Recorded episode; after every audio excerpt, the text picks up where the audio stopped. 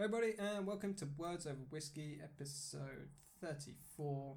Realised I almost forgot what episode number we were on after just looking it up. It's 35. No, no, no, don't oh, do oh, that. no, it's a 33. No, 33 was the last one. We're on 34. I'm certain. You're certain? I'm Said certain. it's not 36. Shut up. Or maybe I swapped them around. Maybe it's 43.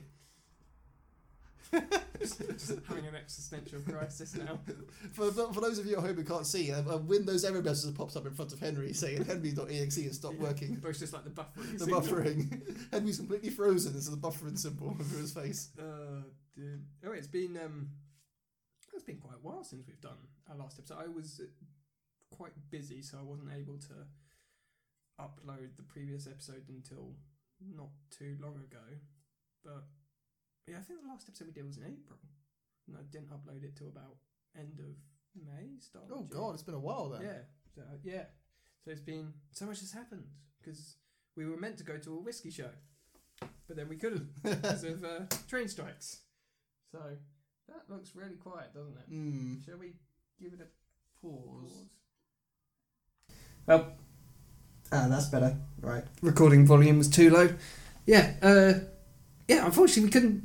We were going to discuss the uh, whiskey show. Oh, that's yes, but we couldn't go. No, so we ended up just crack. Well, we just met up and had a load of bottles that we both had open, and we just sat and drank and had a merry old time anyway, didn't we? That's what we would have done anyway. Yeah, yeah. It was it was just just a shame, but yeah, there'll be other ones we can go to in the future. And it's just unfortunate coincidence that the train strikes happen to be at the same time. But talking of many bottles that we have open, I have brought along a selection of things that I've had open at home because I was in Scotland and I brought back a bunch of bottles. But I thought before I crack any of those open, I need to Finish what you've got. finish what I've got open. So I've bought And who better to finish all your bottles for you Yes. than a professional, whis- professional whiskey bottle finisher? Yeah, a, a bottle. I'm talking about drinking. I'm talking about drinking the whiskey Yes. before anyone thinks I'm polishing them or something. But I'm taking a little break because Scot- two weeks in Scotland, visiting lots of distilleries and going to whiskey bars and everything. You, you, you sometimes feel like you need a break after. so I'm not partaking in this episode, but I've brought you. I'll just have to drink enough for both of us. Ah, oh no! I've brought you a selection. So, what have I got here? So I've got a Woodford Reserve Rye, which uh, we've actually had. Quite, we've had a couple of Woodfords on the podcast. We had the we have We've had the like the normal one. the standard and the Uh, double oak. The as double oak well. was, was probably what was that? My favourite of last year. I think it was. Yeah.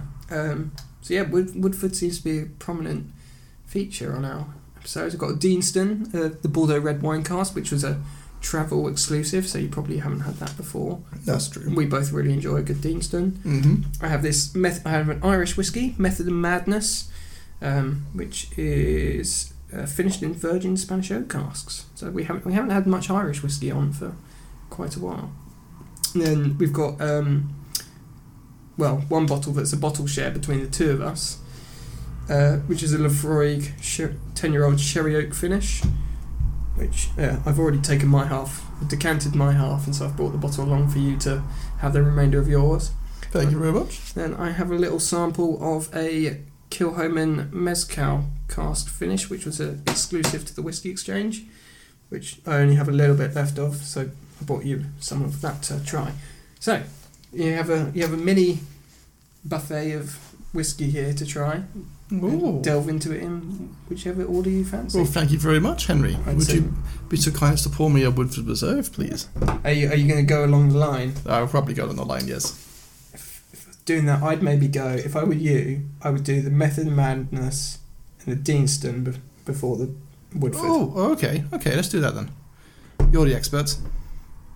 Or at least more of an expert than I am. It's just I think because the um, the rye has a slightly spicy characteristic to it, which I think you'd probably want to come to Thank you very much. after you've had some of the probably slightly softer and more approachable ones. I've noticed you uh, watching yourself as you pour the whiskey there. So you got to the point now where you can uh, like uh, measure out a double measure by hand. Oh no no no! It's going to one day. one day possibly. Yeah, I haven't quite reached that level of expert pour yet, but no, yeah, I thought it'd be fun to kind of do what we did before and bring along a selection of things we have open rather than cracking open a new bottle. An expensive new bottle. Yeah, and it's uh, yes, but those bottles that I picked up in Scotland, I am going to bring along to a future episode. I thought we'd just do it a bit later in the year Yeah. when I have less stuff open, which I don't know when that will be. Well, so you'll just keep opening more and more, and then Yeah, it's just, yeah, you're going to have a consistent amount. Yeah, it's the problem. It's like you never really finish anything. You just keep opening more. Got to be strict with yourself, Henry. Yeah, yeah. Well, that's why I'm. That's why I was like, no, don't, don't bring a new bottle for this evening. Bring what you have already opened. Well, I've given the benefits of that. Thank you very much, Henry. That's right. There's no no cheers this time. well, I've got water. There we go. Yay! What can you smell? Uh, uh, the water. You can smell water. Smell, smells smells neutral. smells neutral. You can smell neutrality. Well, it smells like nothing. That's what. Smells like whiskey to me. That would be because you have a whiskey glass in there.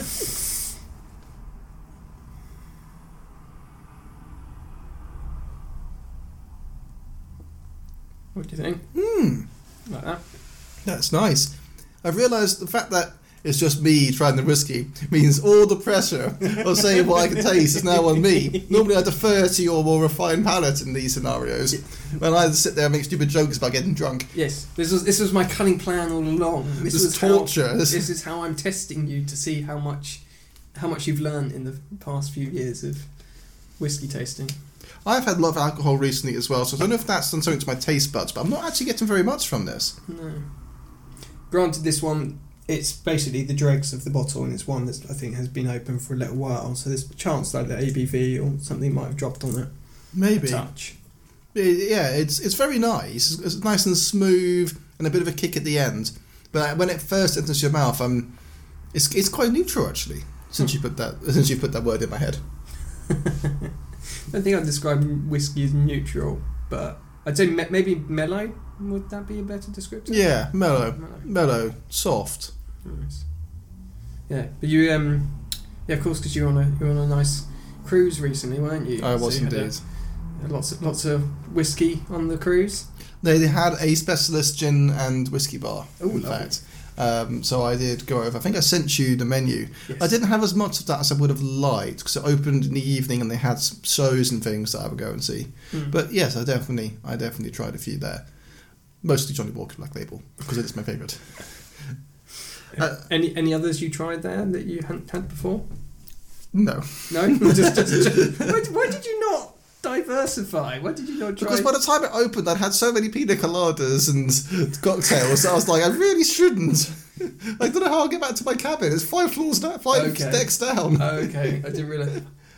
I thought like if you'd just gone to the bar and you were just sticking to Johnny Walker, I was like, why didn't you try the other stuff? well, the But bar I- opens at eleven. No, I understand. Like if you'd already been drinking before, you might not Um, want to it's about- so delve like too deep. a cocktail for breakfast, and by the by the evening, a whiskey is not quite. I had a few though, in the posse bars. What were you having? Uh, um, your orange juice mixed with uh, champagne. What is it they call them? Is it mimosas? Do they have the orange juice and champagne Mm, maybe in the morning. So- That, that to start you, and then like a, a breakfast smoothie with some uh, vodka mixed in it. These cruise ships, Henry, um, the buffet has next to it a set of taps. It's got wine on tap, beer, and you help yourself. It's not open for breakfast, unfortunately. But lunch and dinner, you can just be like, oh, do I want a beer my dinner? Yes, I do. let me help myself. Anyway, are you ready for your whiskey trivia that Go I on. hope you don't know? Here's here's my test. Which I've just lost because this is very annoying. Right, so I've got for you here, Henry, Mm-hmm. a record of the largest bottle of whiskey and the smallest bottle of whiskey. And I want to see if you can tell me which distilleries made each, and how large they were. Oof. Um, I know there are. I've seen really, really tiny bottles of whiskey because my sister actually gave me one for Christmas. Cheapskate. I think she's just seen it in the shop and it wasn't actually for sale, but she asked. I, I don't think it was even like a whiskey shop. It was just like some sort of retail shop, and they had or something. and she saw it, and she said, "Oh, I've got to get that for Henry." But it's so so tiny. It's like the like Minuscule. minuscule. It's like this almost this um, the length of it is like a like the size of a small pin. It- I think it was a Grants. It was a yeah, it's Grants, and it's absolutely tiny. I don't. It would be like one, maybe like one mill, one or uh, like three milliliters of whiskey is in it. Is what I'd say. The smallest bottle of whiskey was made by, or goes to, White Horse, and contained just 1.3 millilitres of whiskey. So even smaller than that. Even smaller. Than it that. wouldn't even taste it. No, it's like hmm. it's like a, just a single drop on your tongue. Um, all right, the largest bottle. Largest bottle. Um, oh, what's it? It is Magnums. They have Magnums for wine, and they have the various other sizes above that. I'm going to say something like two point five liters, and it's going to be something ridiculous. Um, it's either going to be done for a stunt by one of like the big distilleries, or it's. it's I'm, I'm going to take. I'm going to make like two guesses here. Mhm. It's either something big and bold and a bit silly, like a giant Macallan, Mm-hmm. or it's a blended whiskey in a massive bottle. And I want to say something either like Johnnie Walker or Whyte Mc- and Mackay. So the record for the largest bottle of whiskey goes to the distillers of Famous Grouse. I, I just, it, could, could, could have picked another blend. But get how get um, get how big this is. They created. famous, famous Grouse is um um, I think is owned is owned by the same company as Macallan. Oh, They, maybe. they, they have some connection, I think. Well, Ed- anyway. Edrington, I think. anyway, Actually, I'm gonna, I'm gonna Google that because Well- if I've remembered that, so pay attention to this bit because it's Yeah. really interesting. Uh, um, they created a 1.7 meter bottle Blimey. which contained 228 liters of whiskey. Okay, so I, I was just You were bit- way I was off. way off. Yeah, yeah, I haven't got a picture of that bottle, have you? I can see if I can find it. I'm going to look up this other bit. Oh, yes, I was right. Well, partly right. So, Famous Grouse is a brand of blended Scotch whisky produced by the Edrington Group, which uh, I think uh, Macallan falls under their one of their brands. So, yeah, I, I kinda- technicality. and here is the bottle. Obviously, you people Oh. at home can't see this, but there is a, a typical Scottish man added next to it for reference. With a with a kilt and bagpipes. Uh, that's, that's what I mean by typical. Um, And it's taller than him, actually. yeah, that is absolutely Humongous. huge. Yeah, I wonder how long that would take you to finish it. Well, to be honest, Henry, I don't want to be rude. Actually, hang on, hang on. How, let, let's work this. How many um how many liters did you say? 228. 228 liters. So, I'm, let, let's let's do a bit of quick math. Well, not quick maths. Bear with me. this, this will not be quick maths. I'm 228. I was only going to say that if we managed to somehow reclaim all the whiskey you've drunk in your life, would it fill that bottle? 228. I don't think so, no. um, you hope not. Henry is lost in maths. Maths requires Henry's full brain, ladies and gentlemen. Yeah. Okay, so if you div- so 2,200, no, 228,000 milliliters. You divide that by 25. The standard shot is like 25 milliliters. Mm-hmm. So from that bottle, you would get 9,120 shots.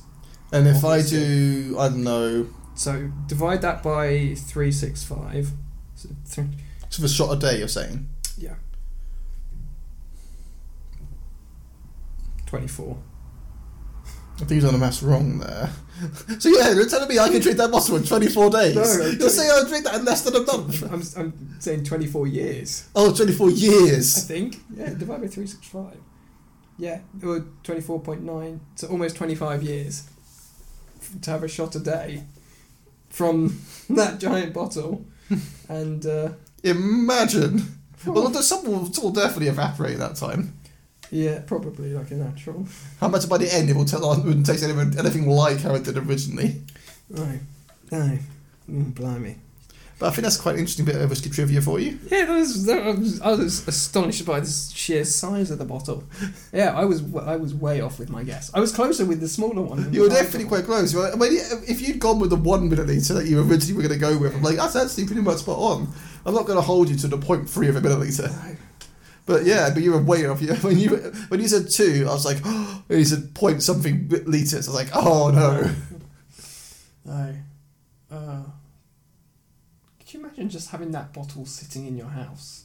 I'm just, I'm just like, I'm looking at the corner of your room now, and I'm like, I could picture that bottle just stood there in your room. It'd be, it'd be really interesting talking point. It'd be really interesting talking point. But how would you pour it? You need a crane just to pour it, or a Yeah, forklift yeah, truck. You'd, you'd have to like scale the bottle to like dip your glass in. But no, because as you can see, it's actually got a, it's actually shaped like a proper bottle. You couldn't really. No, it is like genuinely. You need a ladle, like a really long ladle, because it is got it's got that proper bottleneck. Yeah. Imagine just trying, uh, let alone getting up. To, imagine just trying to get the cork out. Yeah, It'd be like an effort. You know, you'd need like a crowbar or something. yeah. you may as well just have a, get a barrel. It'd be cheaper as well. Yeah. Oh, yeah, I wonder what that cost. Oh, we'll have to have to look that up at some point. Since it's one of since it's, since it is a world record holder, it's Yeah. probably quite expensive. Ah. that's fascinating, actually.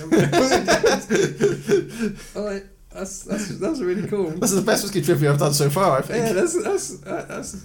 It's like, hmm. Wonder where that bottle is now. Should I buy it? uh, no.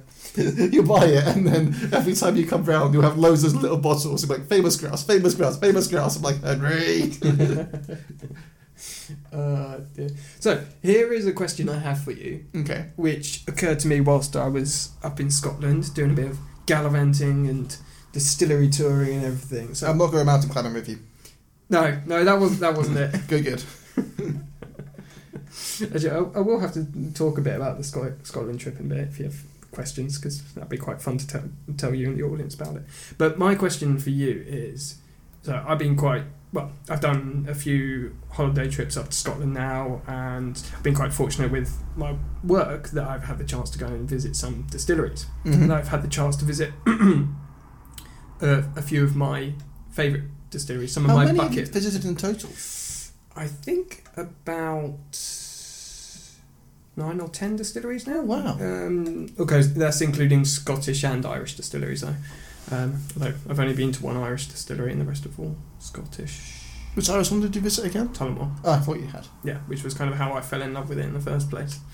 Um, so yeah, Tullamore, Deanston, Glenturret, Knockneen, Torabhaig, Ben Romac, Tomatin, Balvenie. Um, did I say Benromach twice? Not sure. Uh, yeah, about nine or ten, I think. Yeah, granted, some of those have been through work, which has been quite nice, and then others, the majority have been when I've been going on holiday. Um, but my thinking was, so I've been to some of my what I would consider my bucket list distilleries. Mm-hmm. So, what for you would you say maybe your three to five distilleries that, if if you could just go to them right now, Yeah. you you if someone's like, I can take you to your top five distilleries that you want to go visit, what would they what would they be? So it's, it's like the so it's the weirdest of the ghosts um, that come in the Christmas Carol. There's the one that shows you the past, the present, the future, and The then there's one who's just, there's just a drunk one. He's like, let's go to the whiskey distillery. Yeah, he just he just he just collapses through the ceiling and then just stands up and he's got a bottle in his hand. It's like, right, Whiskey. yeah, whiskey. and you're like, Yes! Yes, finally. It's a Christmas miracle. Let's like knock that like uh, one with the in the hood and cloaks out the way. like get the fuck! I'm going with this one. no, wait, Scrooge, come back! You're meant to give up your evil nature. So, wh- what distilleries out there do you think you would you would? What would I want? like to go to? Mm. I uh, um, let's go to Tullamore. Let's see Tullamore. So that's one. Mhm. Because as you know, I'm a big Tullamore fan. Yeah. I don't want to go to any that are too far into Scotland because it would take me ages to get there. But, but say it's like, if, if travelling was no, if I was to be teleported there by a weird Christmas ghost for some reason, the Christmas ghost of whiskey, then Laphroaig. I think I'd quite like to visit Laphroaig and Lagavulin. Lagavulin. Yeah, I thought that. I thought I knew Lagavulin would be one of them because that's like your top top whiskey. Any yeah, two two others? It, it doesn't have to be Scott. I can think if you can think of any elsewhere. Any others? Uh, I'd like to some Japanese ones. Maybe Hatasaki. I know you're not a fan. Hatsusaki's a It was a blend, isn't it? Yeah. Um, so wh- wh- what's so maybe one of the most famous ones then? Yamazaki. That's the one. That's what I'm trying to think of. Because I know they take whiskey very seriously over there. Well, I, I think the Japanese take a lot of things very seriously, which I respect because they just put their whole being into whatever they're trying to do. So one of those. Yeah, I'd like to go to a maybe the Wood, Wood Woodford's a got a distillery, right? Yeah, Maybe I go to maybe go to see, see that. that'd be cool. So you do you'd be doing a bit of uh, sightseeing, world traveling. So you'd uh, I'm just trying to think how you do it. You'd uh, you go you go up to Scotland. You go do Laphroaig and um, Lagavulin. Well, there will be no going. I'd be teleported by the Christmas ghost of whiskey, as you said. No, but just, ah. do, do, do you not want to? But that's the thing. That's one of the best things about going to visit the distilleries is driving through and seeing like the Scottish countryside, like the hills and the valleys and the mountains are awesome. That's like one of my favourite parts. Is you're heading to a distillery, but you're going past such wonderful scenery at the same time. Well, yes, that's true, I suppose. But in an ideal world, Tom would be like just just Let's get, just, get me to on the with the whiskey. whiskey. Get on with the whiskey. Right. So yeah, I can see you now. You're you're on Islay. You go to Laphroaig and Lagavulin. You catch a flight over to Ireland. Go to Tullamore. Catch another flight to the States. Go and have some uh, Woodford Reserve. Fly over to Japan for a quick, Quick. swift drink at Yamazaki, and then fly home. Yeah, pretty much. Nice. Oh, I think that's a, I think that's a good bucket list of distilleries. I think so. Two probably I would have said my top three Scottish distilleries that I wanted to visit were Knockneen, Glenfarclas, and Glen Scotia, and I've done Knockneen and Glenfarclas now. So Glen Scotia is probably I'm surprised you haven't been to, to Nova Scotia yet. It's because it's real far out. It's in Campbeltown, which isn't the easiest place to get to. Uh, It's it's. I think say if you were to go to Glastonbury, I think it's then like a five six hour drive from there. From Glastonbury. Not Glastonbury, Glasgow. That's going to be like, Sorry. what? I'm getting uh, it's it's Glastonbury festivals on at the moment. I'm getting the two mixed up. Uh, from Glasgow, I think it's like about a six hour drive. Because of course it's on the peninsula. It's Yeah. not the easiest place to get to. But that's obviously, they must send out loads of bottles and chips and things. yeah. I'll just uh, I'll just I'll just get a rowing boat and I'll just uh, Well, I was going to say, store away on the ship when it goes away. back. Let's open a barrel. You'll be like, hello. it's me. I've come for the whiskey. They're like, oh no, and then stuff, stuff you back in and then the top back on. I think Glen Scotia is kind of the, my top distillery that I definitely want to. We'd like to go to Islay because I haven't done Islay yet either. I think there it would probably be either Caol Ila or Bowmore, maybe, or I think Oh, I haven't had Pokemon in ages. yeah. Uh, otherwise, Kilchoman would be pretty interesting because that's like all family run and family owned. I quite like Bunnahabhain as well. Yeah, I just, I just want to go to Islay at some point. That's well. right at the top, isn't it? No, No, am I getting no, that completely wrong? Yeah, that's I'm thinking of what am I thinking of? Skye. Skye is Skye is a bit further north. Yeah. Yeah. No, uh, Islay's off on the uh, west coast, um, but still, yeah, it's because you have to get the ferry over there and everything. It is still quite a trek. Um, as for yeah, I definitely I'd like if, I was to do the Japanese distilleries, I'd like to do like Yamazaki or Hakushu. which are some of the Suntory ones. Although Nikka would be cool as well.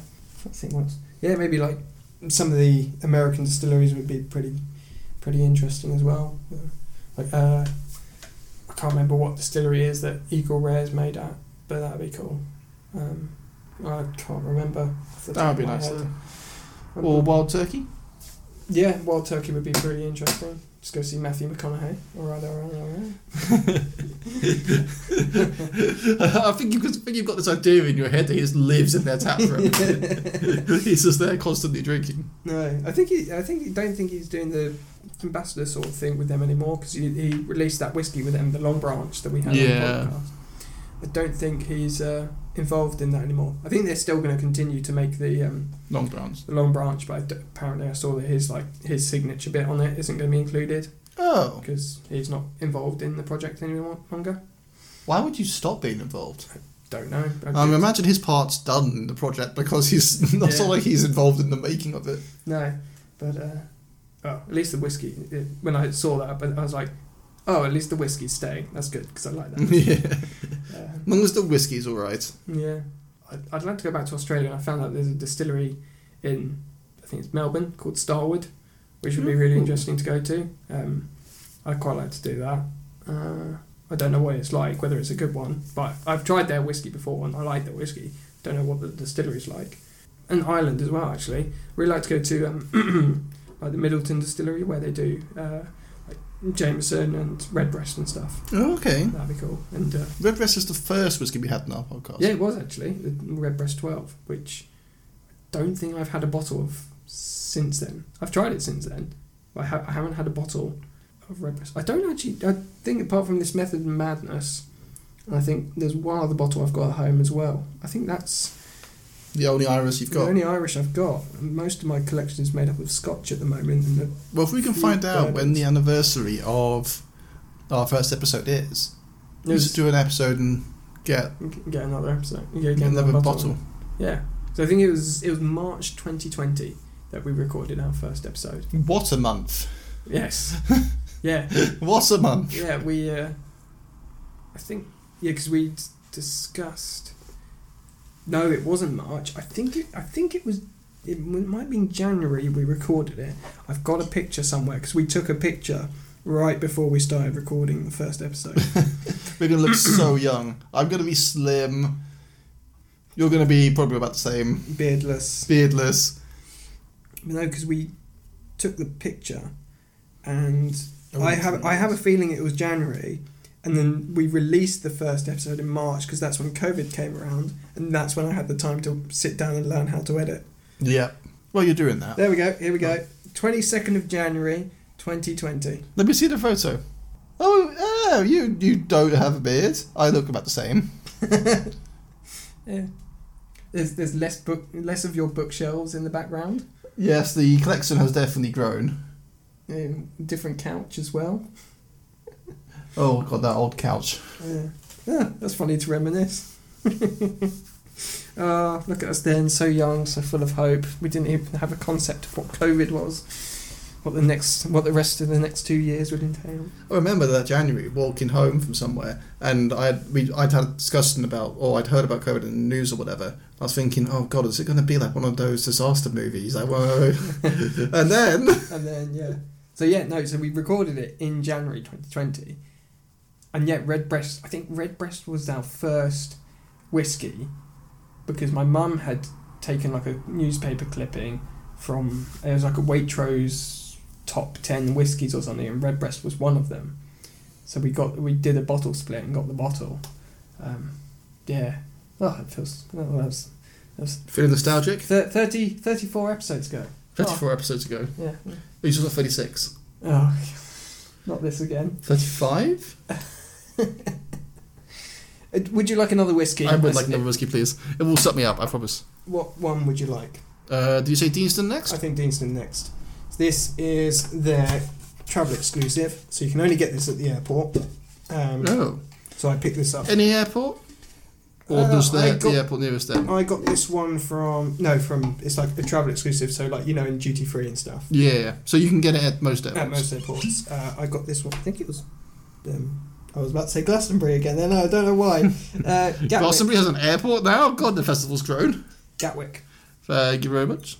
Oh, it smells good. Yeah. Um, although I was flying domest- uh, domestically, domestically, Domestically. flying domestically. Are you, are you sure you're not having some whiskey? No. I'm not looking. I ha- maybe, maybe it's the heat. Maybe the heat's getting The to me. heat.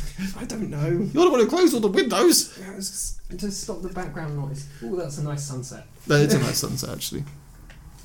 That's actually. A re- I'm going to get a picture of that. That's a really nice sunset. Wait, wait. Uh, yes, not uh, not Glastonbury. Um, Gatwick. Yeah, because I was flying domestically. It's really weird. They they limit the bottles that you can buy.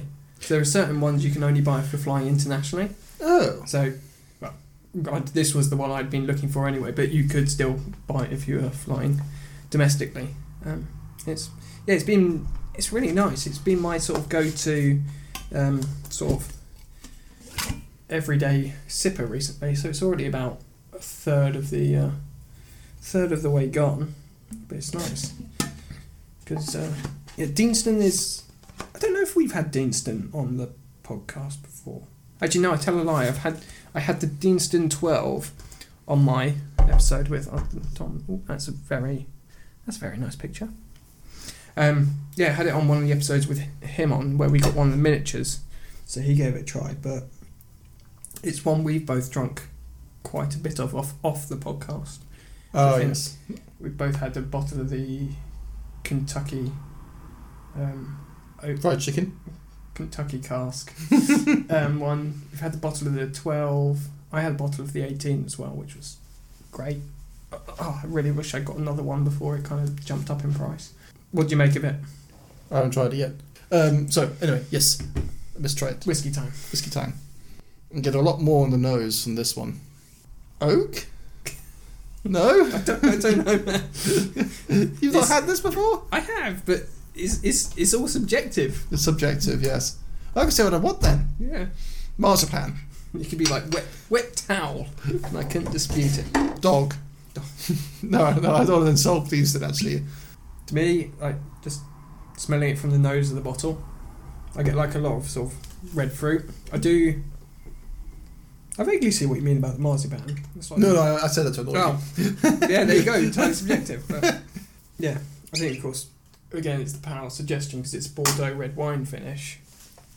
You'd think, oh, wine, fruity, fruity notes, but I think generally that is what I get from it. It's re- That's just really a really nice. nice fruity dram, super approachable. Forty six point three percent, which is pretty much the standard for Deanston. Um, yeah, This is This is nice. nice. This is a nice whiskey. I read a book on holiday which you're going to love. okay. So it's by a writer called Jay Kristoff, who I've talked about on the podcast before. He was a his book um, Empire of the Vampire was on my top five books I read last year, and I read one of the bu- one of the books he wrote before that uh, in the last week. This book is called Stormdancer. Mm. I think. Um, uh, it's book one on the Lotus Wars.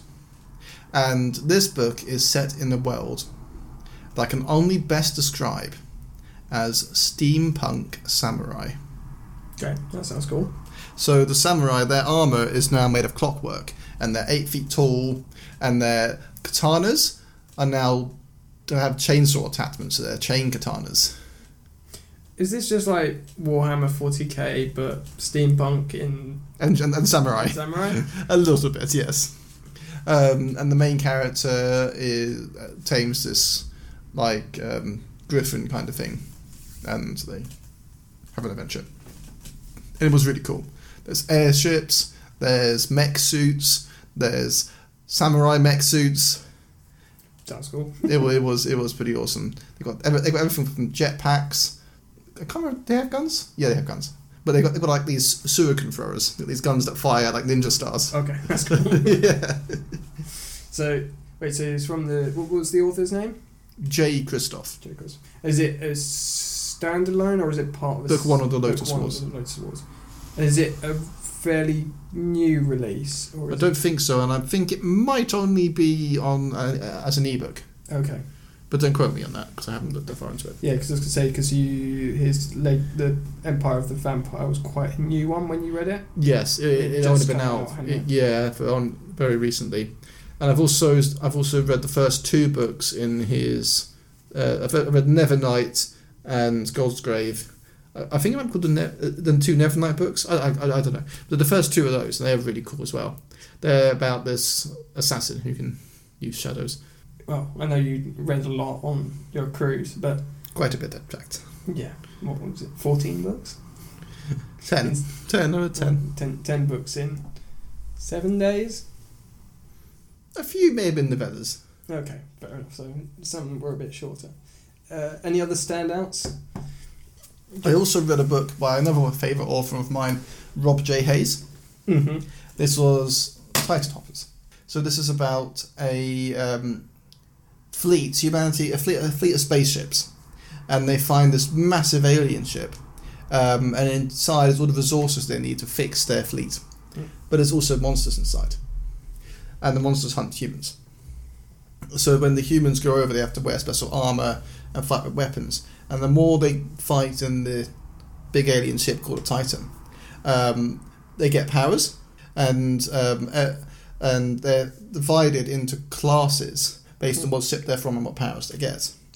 So you um, basically, I'm very surprised it's not a tabletop RPG or even a whole video game because it, I was gonna say this sounds cool. It sounds yeah, it sounds like something from a game. or, or maybe even um, don't know if you've heard of this genre, but I think it's lit RPG or something. Yeah. But it's basically um, a fantasy book, but the characters have actual stats, or it, it's, it might even be actually in a video game. Mm. So it was very similar to that, but it, it had it wasn't quite stat it wasn't stat based. But there were some really awesome scenes. The way the characters were able to use their powers to fight these monsters was really cool and really entertaining to read. So I just finished watching. Uh, it's called The Expanse, Mm, which is uh, based off of books. But I was watching the uh, Amazon Prime series. it's about to be very good. Yeah, I, I, I quite enjoyed it actually. It took uh, about six seasons long. I think unfortunately it ended up getting cancelled, but it kind of left. I thought it was still going. They had a new season come out recently. Yeah, I think that was season six, which came out like a couple of years ago. Oh, was it? Oh, Yeah. okay. Um, but it kind of it left on a note where it's like, okay, you could kind of leave it there. Or Evidently, there was like, there's more that could happen. But I'm, I'm half tempted to start listening to them on audiobook and uh, see see what's different between the show and the book. Um, and of course, the books go past where the show finished. Um, The Is it- Leviathan Wakes is the first book, I believe, yeah, by James S. A. Corey. can't remember off the top of my head. But yeah, it was like um, uh, spoilers for the Expanse. They end up going through like these ring gates, which teleport them to uh, different like systems throughout the galaxy. Of course, there are various people going and mining resources, so it's kind of like made me think of what you were saying with the ship, and they go and uh, again they're trying to extract resources from different places, but in this case they're trying to get it from the ship. It, is it, it kind of also makes me think of um, like uh, Alien as well. Oh, I- it's their ship. Yeah, I can imagine. I can imagine it's just um, just one of those, It's in the vents.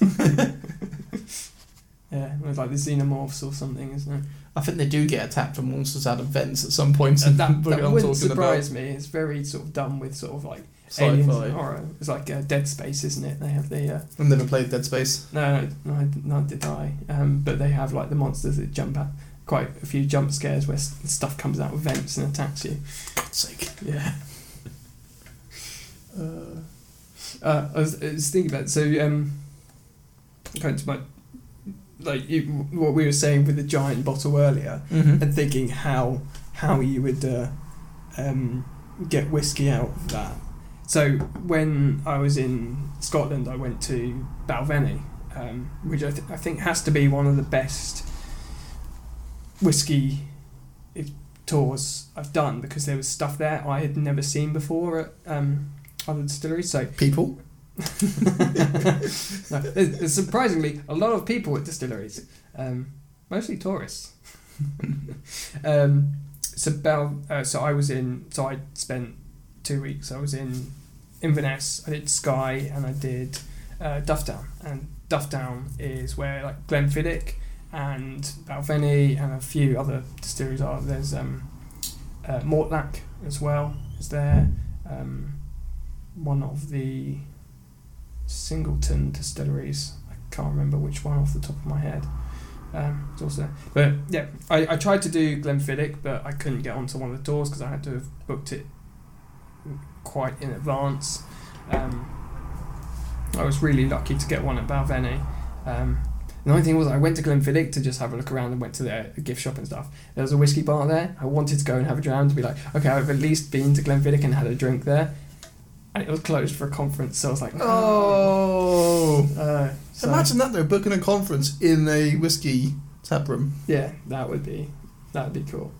Um, so yeah, ended up doing the I managed to get on tour at um, Balvenie, and it was really cool because there's stuff that like, they have their own malting where they malt the barley, um, which I I've never seen any other. I think there's very few distilleries in Scotland that still do that um, in house. So that was really cool. So we went to this room, it, basically their room just full of barley, and they're they're like, oh, here's where it's malted, and then we went down to the next level, and it's like, oh, here's where it gets dried and everything. Um, so that was cool. I'd never seen anything like that. And then they had the cooperage, which is where the coopers who like repair the barrels and everything, and they they're one of the few distilleries with an on-site cooperage. So we Oh. got to see that as well, which was. cool. And then the, the rest of the tour, you see like the um, production and everything. Um, one of the cool bits was we got to go into one of the warehouses, and um, our tour guide shows. Oh, so this is how they would get used to get whiskey out of the cask in the old days, and it's like this copper tube um, with like a hole at the end to allow and sealed at the bottom, hole at the top, and it's atta- attached to like a chain. And you open up the barrel and you pop this um, copper tube in. It's called um, the copper dock. So like, uh, I think the story said, oh, the warehouse managers or whoever working in the warehouse when they go around, they'd uh, they'd take their dog for a walk, meaning they would go and open up a um, cask and have a drink from it. But he, so I was thinking you, you'd need one of these for your giant bottle. To, Yeah. you just drop it in there and then fish some whiskey out. Okay, yeah, that, that would work. Because then he was like, "Oh, I haven't got glasses." World's biggest pipette. Yeah, yeah, or just a giant pipette. Yeah, but there were two casts that they had open that we could um, try. So the tour guide was taking some out of the cask for us. One was an ex bourbon cask and one was an ex sherry cask. But he's like, "Oh, I haven't got glasses." So he was literally like pouring it into our hands, and we were like, What? yeah, we were like just trying to drink whiskey from our hands, which was very You sure this is the best tour you've been on? Oh, it was, it was great. And then he was like, "Oh, if you'd like to fill a bottle, there's an additional fee. But who'd like?" To? Immediately, my hand was up. It's like, "Blimey, that was great." but it was really cool because um, so I, I ended up picking the sherry cask. But it's like I got to fill my own bottle Oh, with, with that thing. with the thing. Yeah, Oh, so I was cool. dro- I was dropping it into the cask, taking it out, you pour it in. Um, it's only it was only a twenty cl bottle, so it's not like a full bottle. It's really cool because then um, he fills out like the date and uh, the member of staff who, and then I sign the bottle, and then there's a ledger there where I put in the date and Oh, my wow. name and where I'm from and everything. That's going to be there a long time. Yeah, so that'd be cool. Like if I ever get to go back there, I can like s- sift back through and find my name. Be like, oh, there I was in uh, May 2023, filling this bottle, and I come back and maybe fill another or whatever. So yeah, I, I, I bought the bottle and I've got it at home. So I'm gonna not crack it open just yet. I'm gonna find a good time to open it because like, I'm probably not gonna get a replacement for this anytime soon. Anytime soon, yeah. Um, but no, and then I uh, there. That's the thing for me. Balvenie has been one of those whiskies I've kind of been aware of on the Periphery of your yeah whiskey knowledge. yeah. It's like one which is kind of almost like Glenfiddich. Loads of people know of it, but I think it's almost a bit overlooked at times. And I kind of wish I hadn't overlooked it because I tried quite a few of their things. I was like, some of their stuff is really nice. Um, like particularly just like their standard double, twelve year old double wood. Um, but I tried their one of their newer whiskies, the Sweet Toast of American Oak, which was really good. I was like, I will be getting a bottle of this at some point. Maybe not right now, but I was like, oh, definitely have this. Got to try their a 19 year old one, there's which was like a instead of being peated, they burn like heather, and they heather, it's like heather smoked, um, which was really interesting. Another cool thing about Balvenie was um, so their, their barley they just like dry it with like a um, smokeless coal, Mhm. um, which doesn't really impart any flavour onto barley. But uh, for one week a year, they have uh, they they burn peat, and so they make a peated malt, which they call the week of peat. So there, there are there is a peated Balvenie out there, but it's called the week of peat because it is they literally only burn the peat for one week in the production cycle, which was interesting to learn about. Um, and a 21 year old Portwood finish, which was really nice, and a 16 year old French cask. Yeah, so I got to try some. So yeah, I'm kind of like annoyed that I'd slept on Balvenie for a while. I was like, oh, there's actually some really nice stuff here.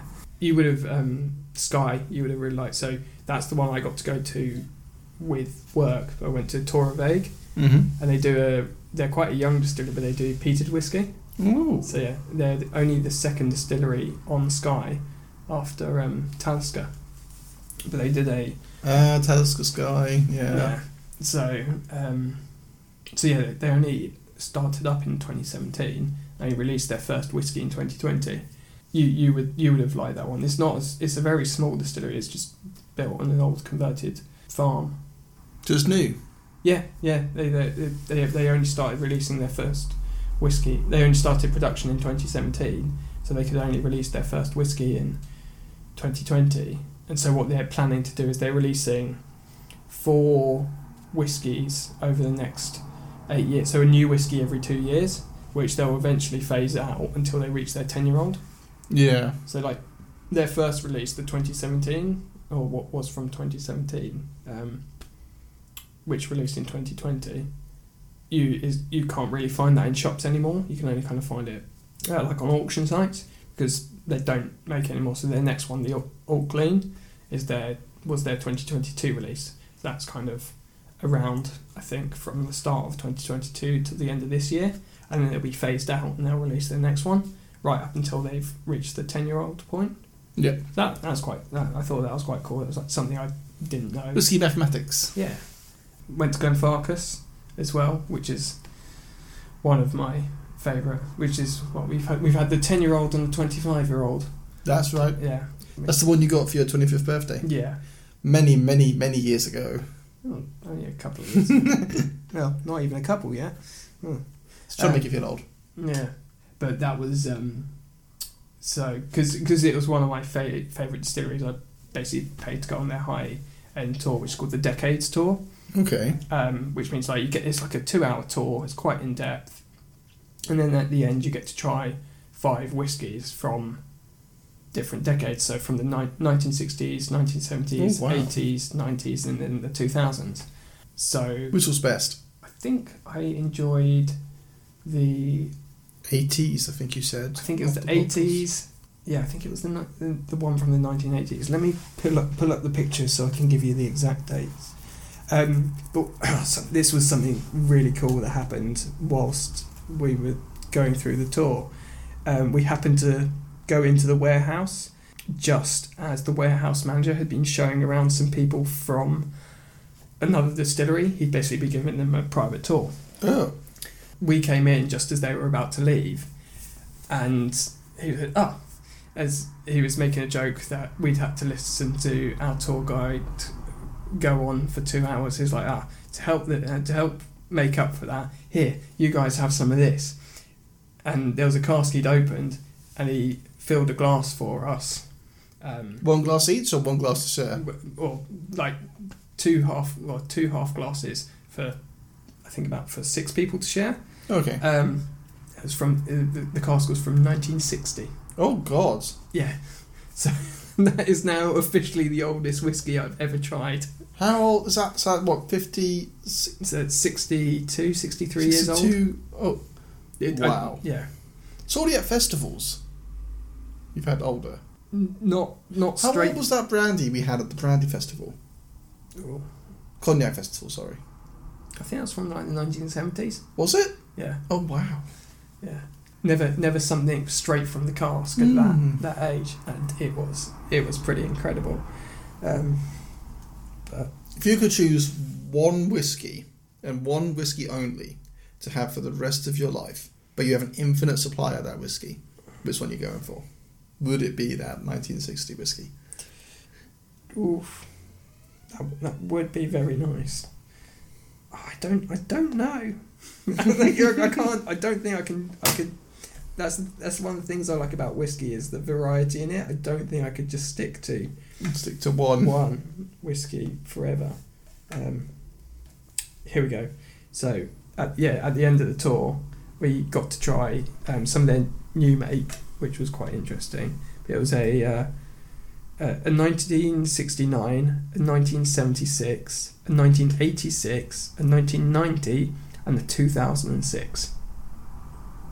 So those were the ones we got to try. Um, and I was also very lucky that I was talking to the tour guide, and he was a really nice, um, uh, nice chap. I think he'd uh, he- he'd said he'd been like an engineer in the past, um, and then he'd retired. But he, he did this job as part time. He was a big whiskey sort of um, geek as well. Yeah. And so we were uh, chatting and kind of I was saying, oh, like Glenfarclas is one of my favourite distilleries. I really hope I can get like a, a bottle of their '97 vintage at some point to like save for a special occasion. It's like, ah, hmm, '97. He disappears off into their bar, and he comes back, and he he brings the bottle of '97 out and pours a little bit of, for me to try. Oh. So I got I got to try a '97 vintage of Glenfarclas, which was seriously nice. I think it was also kind of like this. It was because it made it quite a special occasion, um, but yeah, that was that was that was really quite special. So yeah, no, it's it, it's it's it's cool. That's that's one of the things I love about whiskey is that it opens up conversations, and there's just so much to it. It's like uh, again in this It was a conversation. Of course, you're drunk, Henry. yeah. no, I'm joking, but I know what you mean. No, it was uh, it was it was funny. I was in I was in a bar in Inverness. I bet I basically found their main whiskey bar, which I, I went to several times when I was. I actually made I made friends with the staff and it's like back again. I tried some really really nice stuff there, but I like that was a cool thing. I just started conversations with lots of different people. But again, it's a I think it's slightly solo traveling as well. Is like it I find it like makes you speak to people, like I don't know. But it's funny. I, there was someone talking who I, he was talking about like a whiskey festival, and he was telling people about it, and then he said his name, and I was like, hang on, I know that name. I looked up on my phone. I listened to a podcast that this guy had been on promoting his whiskey, the whiskey festival he was involved with, Oh, and I and so I went up to him and I said, "Are you so and so?" was it? Did he work there? No, he- not at the bar. He was ju- he just happened to be there, sort of Oh. handing out flyers and promoting this whiskey festival that he's involved in up in Inverness, and I think they do. He said it was in um, Glasgow and uh, Edinburgh as well. But spoke to him um, as he's like, how, how do you know my name? It's like I've listened to you on a podcast, and so then we we just ended up chatting and got a drink and everything. I everything. bet he loved that. Yeah, no, he, he, he found it really interesting that that's how I knew who he was. Um, so no, he was really nice, and we had a drink and chatted and stuff. Um, but then uh, it's get great. That's one of the fun things about whiskey, opening up conversation. Even like uh, so, like you said earlier, don't ask me to climb a mountain Mm. because when I was in um, Dufftown, I ended up going to Ben Rinnes climb, and climbed the mountain Ben Rinnes. And the fun thing was, I bought a bottle of the Ben of Ben Rinnes whiskey Of course you did. from from a, one of the shops. Uh, there was a whiskey shop in Dufftown. I was like, I'm going to climb that mountain. I'm going to buy a bottle of Ben Rinnes. I'm going to climb Ben Rinnes, and I'm going to open the bottle at the top of Ben Rinnes because I thought that's just a cool thing to do. Because I don't know, I think that's cool. I don't know if anyone else No, else I does. think that's quite cool. What was the view like? It was really nice actually. Like um, How high is the mountain? It's about eight hundred plus meters, I think. Yeah. Um, so not like no Everest by any means, but I think it's. I really enjoyed it because it's the first time I've climbed a mountain, even though it's a small one. First time I've climbed a mountain by myself. I've Mm. climbed mountain stuff with like DV and scouts and stuff, but I'd never done it by myself. So that Was it hard? It's only well, not not super difficult. Of course, have to have like it took me just over an hour, I think. Granted, I did stop and take some pictures along the way, but yeah, it was really nice. And like going up, I met quite a few people. Mm-hmm. Um, so I went from the car park, and there's quite an obvious trail to follow. And then I got to the top, and I stopped there and had some lunch, took some pictures, um, and there were quite a few people around me. And then they kind of all disappeared, and I was getting ready to sort of um, crack open my bottle. And then this guy uh, comes up, and he's about roughly a similar age to me, and then he's taking some pictures, and I offered to take a picture of him at the top and everything. And he's like, oh, I'm just going to get my drone out, I'm going to fly it around and everything. Oh, that's cool. Drone. Yeah, yeah, the drone. It's like, oh, I hope it doesn't get blown away or anything. And I'm like, and I just like shout over to him. It's like, do you like whiskey? He's like, fucking love whiskey. Why? and I, I hold up the bottle. It's like, do you want some? He's like, hell yeah. so it was just like a really nice um, conversation starter. It was just like a complete stranger up So the what- same mountain. And it, it, and it was like, I've got this. It feels wrong to to have it alone. Have it alone. Yeah, you should share it. No, I get that. I completely get that. So what I've learned from this is I should just carry a bottle of whiskey around with me wherever I go. yeah. So it was really nice. And like, First date, I had to make the ice. Like whiskey. They're like, hell yeah. You're like, yes, I found the one. and the bartender's like, dude, we have a bar. And then um, it was cool because he, he was taking like pictures on uh, some video on this drone, and he was like, "Oh, give me your email and uh, I'll send you the footage." So I've got some footage now of me on the top of this mountain, all from just sharing a glass of whiskey with That's someone. That's pretty cool. That's pretty cool. nice. But then uh, the rest of that day was quite interesting. So I, I got a ta- taxi because I wasn't driving around Scotland. I was using like public transport. I got a taxi to the car park at the base of the mountain. And the driver said to me, "Oh, are you going to do walk to the top and then walk to Aberfeldy from there? Because it's Dufftown. It's just from near the town of Aberfeldy. Um, not Aberfeldy, Aberlour, Aberlour. I'm getting Aberfeldy and Aberlour mixed up, like Glastonbury and Glasgow. Jesus Christ, what's wrong with me today? Are you going to go from the mountain, Mountain to, to- the. Aberlour. I was like, oh, I didn't realise you could do that. And so I was at the so going up the mountain is quite an easy path to follow. And I thought, ah, this was it was about midday at that point. I was like, oh, I've got nothing else to really do for the rest of the day. I might as well try that out. And then so I start following the path, and the path kind of disappears.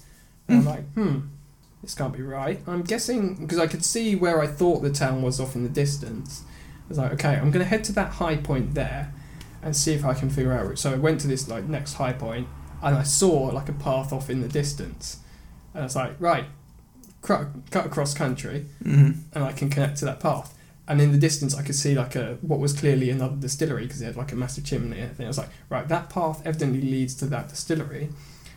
If I can get there, I can probably get to a road. I can get to the town. That should be all okay. And so I, I did that. I like cut across country, fell over quite a bit because it was quite muddy. finally connected back to the path. Uh, but the funny thing was, going up the mountain, there were quite a few people around. This there was no one around me. I was completely alone. Absolutely no one. Oh. Um, which was really interesting. It was like no one on this side of the mountain. Um, the dark side of the mountain. yes. Yeah, it, had, it did actually cloud up at that point. but it was, in a way, it was quite fun. And then, so I, I, I reached the distillery and I realised it was the Ben Rinnes distillery. Oh. So, which unfortunately you can't because I think it's just a commercial distillery. There's no visiting. But I was like, ah. So I took a picture of me in the bottle in front of the distillery to be like, I've visited. yeah. And then I kept on walking, uh, and I ended up passing another distillery, which was Glenallachie. Never Um, heard of that one.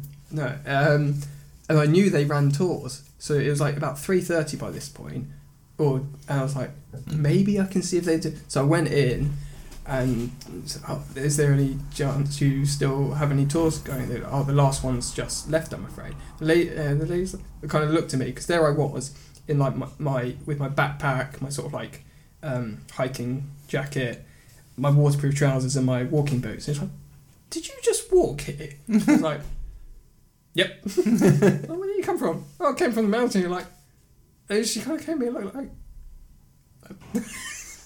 what? what? uh, and it's like, well, the the last tour's gone, but um, if you want, we've got a whiskey bar. Feel free to go and have a drink there.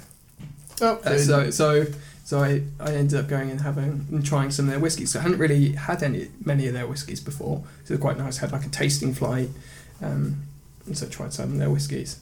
And uh, yeah, I was, uh, talking to the person at the bar, uh, like saying that I'd been up the mountain and everything, and I was going to walk back to the town, uh, and then from there to Dufftown. It's like you realise that's like eight, nine miles. And they're like, oh yeah, it'll be fine.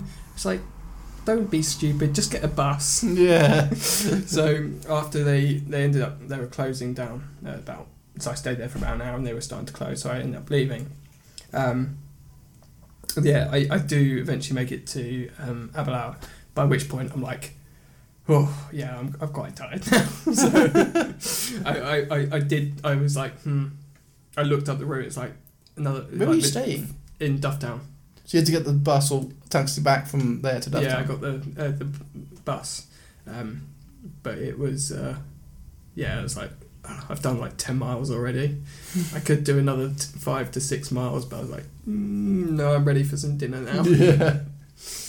But yeah, it was it was nice because the place I stayed there had like quite a big whiskey bar, so I had I tried quite a few things there, but they had their own um, whiskey specially bottled for them, which was independently bottled, um, exclusive just to them. And it was from Mortlach, which was one of the distilleries in Dufftown. hmm So before I left, I made sure to buy a bottle. So that's going to be one of the ones we're going to have on a future episode Nice. at some point, so which will be cool. Um, so yeah, see, whiskey brings brings people together, starts conversations. Much like this, I realise I've been rambling quite a lot, but I, I thought I thought it'd be fun, it'd be fun to share some Whiskey stories.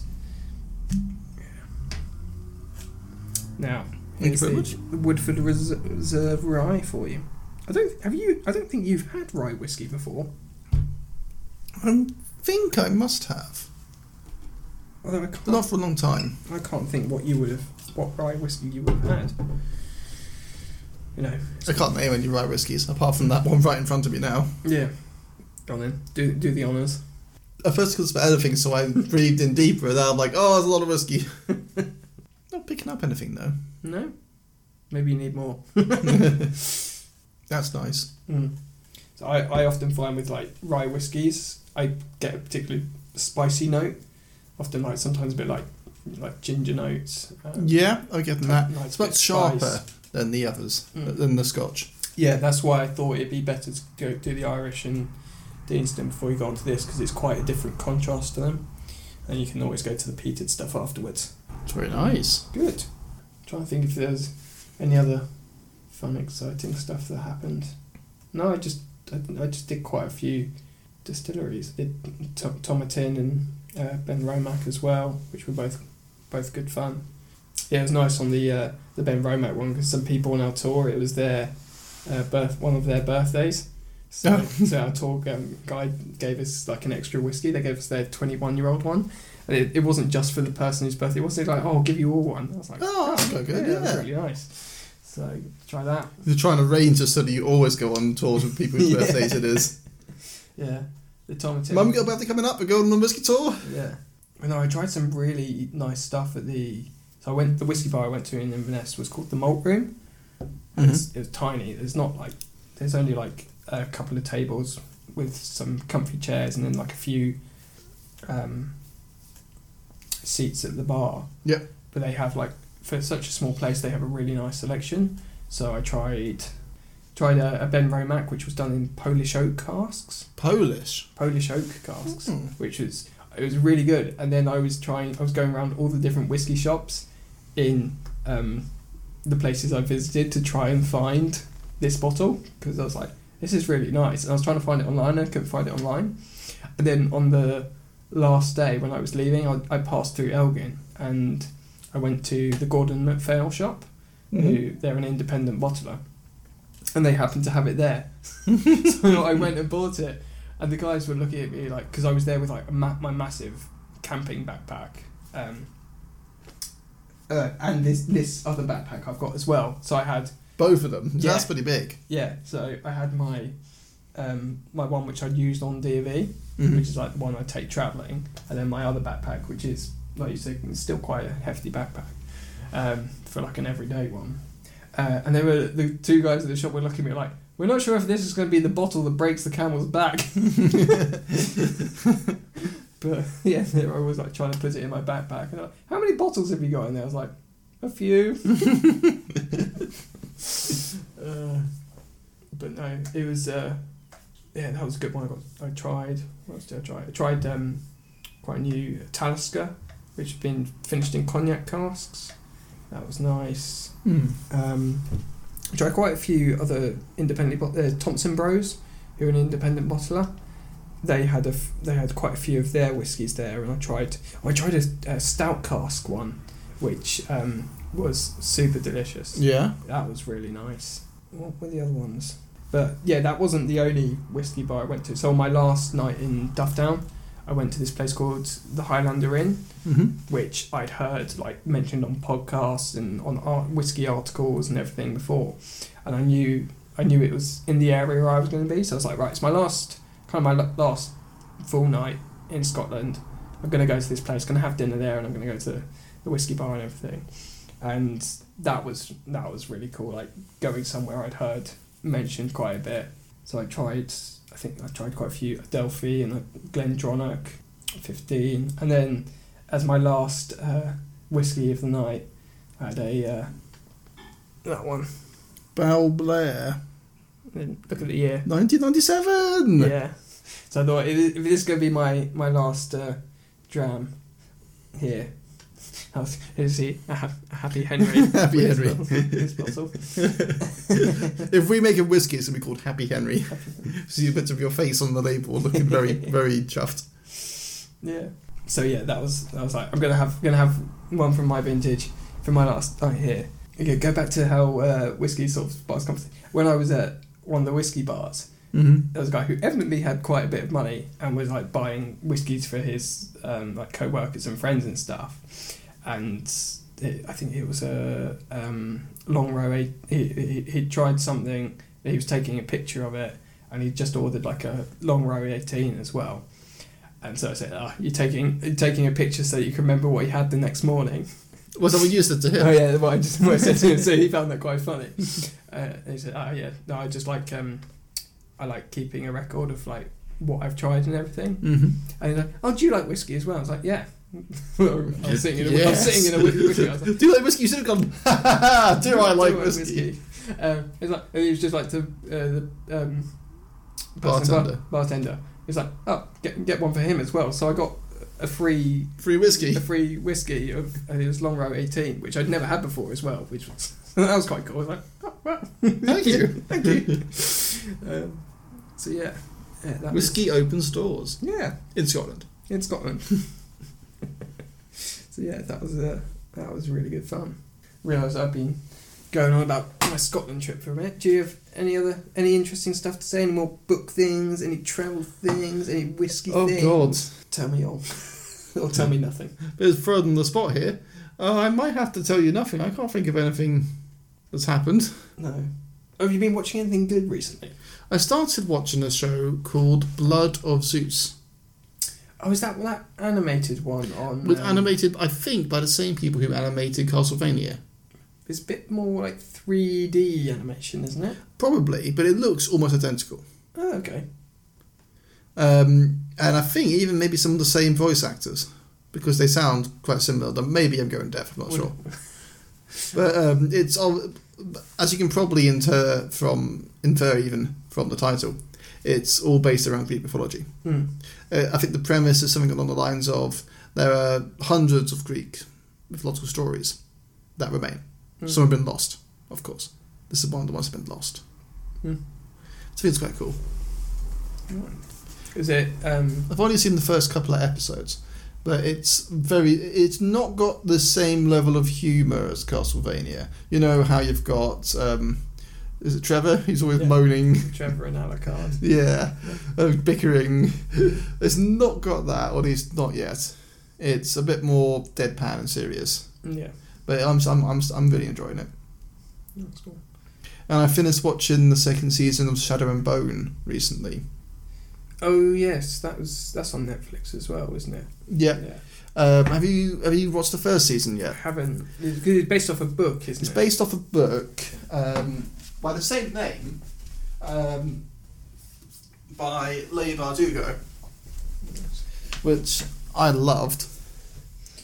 Oh, I hate I hate them when they put these on the books where it's like now a Netflix series and it's You can't take it can't off. take it off. It's like no, you ru- just no, just put it on as a normal sticker. It doesn't need to be part of the cover. I I imagine because lots of bu- booksellers will take it off for you. Yeah. Henry's reading the blurb of the book. Yeah. But what I really love about this book, aside from the fact that it's quite a good story, is the world building. We were just waiting for Henry to read. Henry is, Henry is a notoriously slow reader. or you're just a ridiculously quick reader. This sounds cool. Would you say it's better to read the book first, or would, do you think you could just hop into the show? I watched the show first Ah, and then read the book and didn't mind. I don't think it matters with this. no, And I'll explain why if we do a spoiler discussion after you watch the show. No. But I really I love the world building because obviously we've both read a lot of fantasy books. Yeah. And the vast majority of them are set in a secondary world, that's, that's what they call it, like a fantasy world, um, which is based around medieval Europe or, I don't know, the, the uh, Roman times or something like that. Yeah. This one has a um, more modern inspiration. So they've got guns, they've got engines, they've got um, more modern uh, um, appliances, essentially, which I found really refreshing and really interesting. And rather than being um, focusing on, like I say, medieval times, but not just that, a lot of fantasy books seem to focus on Western Europe or Southern Europe, you know, like the Romans or um, medieval England, medieval France. Um, whereas this is draws inspiration Eastern Europe. Mm. So Leigh Bardugo, the author, I really hope I say her first name right. Lee, Leigh, um, she's invented loads of terminology and words from this fictional language that feels realistic and quite possible, but it's all from cultures that aren't well represented, in my opinion, at least, in the fantasy genre. Hmm. So I think it's really cool. The story is about a. Um, it- it's set in a nation at war, and the nation is divided by this um, shadowy mess that literally cuts the nation in two. It's this, called the Unsea. It's this massive, or the Shadowfold. It's this massive shadowy cloud that covers um, the ground and like this scar that, co- that goes from one end of the nation to the other. Yeah. Um, and the only way for the two halves of the nation to communicate, exchange supplies, troops, whatever, is to travel through the Shadowfold.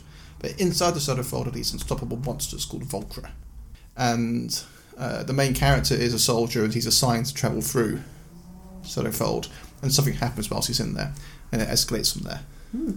I'd highly recommend watching Yeah, it. it, it, even just reading the blurb and that, it definitely for fantasy books certainly sounds up my up my alley.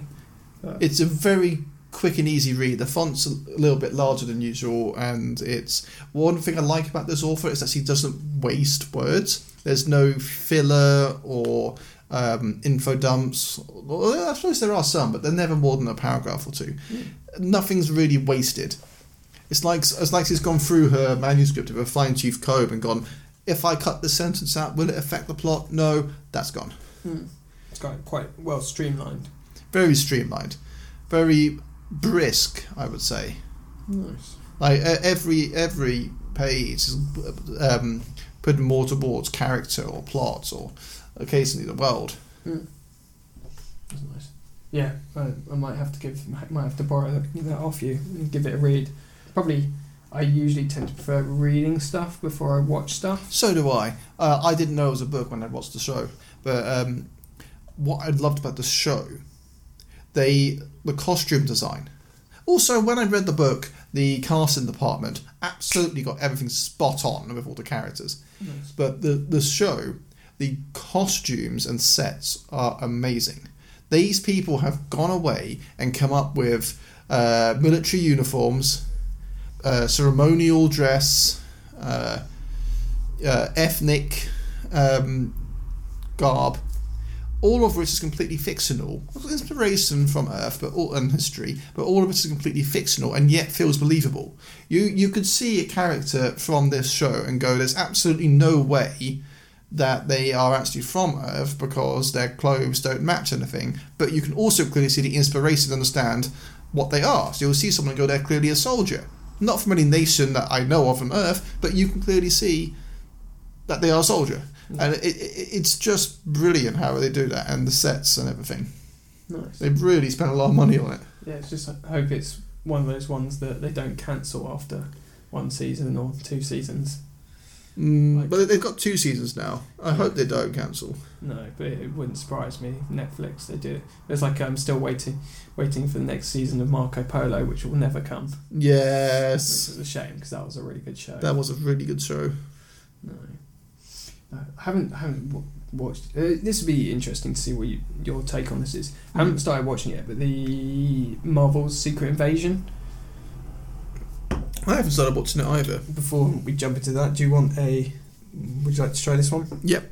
Cool. The Kilchoman. I'll be interested to see what you make of a mezcal cask finish. Or do you want to rinse the glass out? Yeah.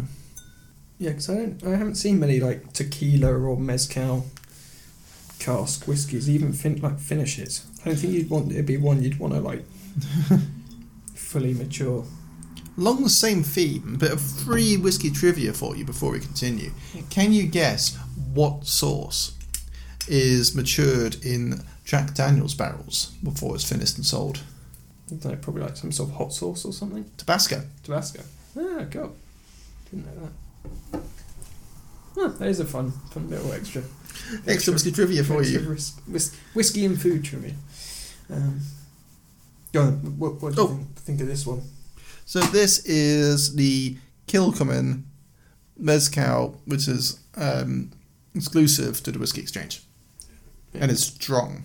yeah, fifty-two point eight. Ooh, that's got a much stronger smell. Yeah. so your face like, oh. It's smoky. Mm, Almost kind of like slightly um, herbaceous as well. Yeah, like yeah. grassy. yeah, no, I, I actually I got that just before you said it. That wasn't you putting words in my mouth this time. sort of like if you collapse at the barbecue. Collapse at the barbecue. Well, you've not been there. no. Oh, oh, it's just me then. Although before you said that barbecue, I was going to say it does smell like um, almost like uh, like char grilled vegetables. No. So- Try and good vegetables, the worst kind of bar- stuff for you at the barbecue. Yes, just give Tom a burger and he'll be happy. Ooh. I'm definitely getting the Mexican sort of like chili inspiration there. Yeah, I imagine it's got probably because of the higher alcohol. It's probably kind of got a nice kick to it, some touch spicy. Yeah, but I'm also I'm, I'm getting like pepper Mm-hmm. peppers, Yeah. uh, not, not like pepper but peppers, and just a very Mexican theme, like like like, like they've liquefied fajitas and mixed it with whiskey. no, not really fair, but you know what I mean. Mmm. Yeah, I thought you might like that one, so I thought it'd be a fun one to bring along for you to try. That's my favourite of them all so far. Nice.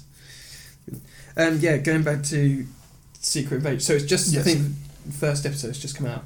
Quite interesting chat to one of my friends because they were, he, he was up in London where they were doing some of the filming near where he, I think it was where he was studying at the time. I've got a story about that, but keep keep going. Um, so he'd seen like stuff and like the I think like the code name they were using is he sent me some pictures um, of like where they like closed places down for the pr- production of things like I think they're filming some of the Secret Invasion here but it's just I think I saw it on Twitter the the intro title sequence Mm-hmm. like the artwork and everything is entirely AI generated Mm. I heard that. and although I haven't watched it, some of the pictures, it looks fucking weird. it looks it looks quite bizarre. I like. Have you I- seen those AI genera- generated images? I, I think I keep sending them to you of Harry Potter or Lord of the Rings cast, but in like different. Yeah, it's kind of weird. They're weird. They're really weird. So like. I, think I sent you one recently. Harry Potter feels Italian in like an Yeah, Italian that was- Sicilian mafia. That I thought that was really funny. It was funny, but it was it was it was so weird. but it's, I don't know whether it kind of raises some sort of controversy in a way that they've just got this AI to to generate it. You don't know quite where the AI will have got the basis of the work from because it's probably copied it or taken inspiration from some. I imagine I don't know how it works. They probably have like an input, like oh, take inspiration from here, AI. This is your brief. Go. So they probably just said, oh, use former Marvel stuff as inspiration, and then go. Yeah, but then I don't know. As well, you, you're somebody like s- reading and you're you do a bit of writing yourself. It's kind of as a sort of creative in a way. How how would you feel if someone like you were told to write a show, but then they're like, oh no, we're just going to get an AI to. You, you don't have a job anymore. We're just going to get an AI to do it. To write it. Yeah. Well, funny you should say that because I did actually have an idea. I saw recently a um, Batman movie script, but written by an AI. And if they're all like this, this is also why I am not too concerned. No, but it was like I was thinking. I Do you want me to read it to you? Go on, man. Okay, so Batman. Interior traditional Batcave. Batman stands next to his Batmobile and uses his Bat computer. He's sometimes Bruce Wayne, sometimes Batman. All times orphan. Batman says, This is now a safe city. I have punched the penguin into prison. Alfred, Batman's loyal battler. Not butler, battler. Carries a tray of goth ham.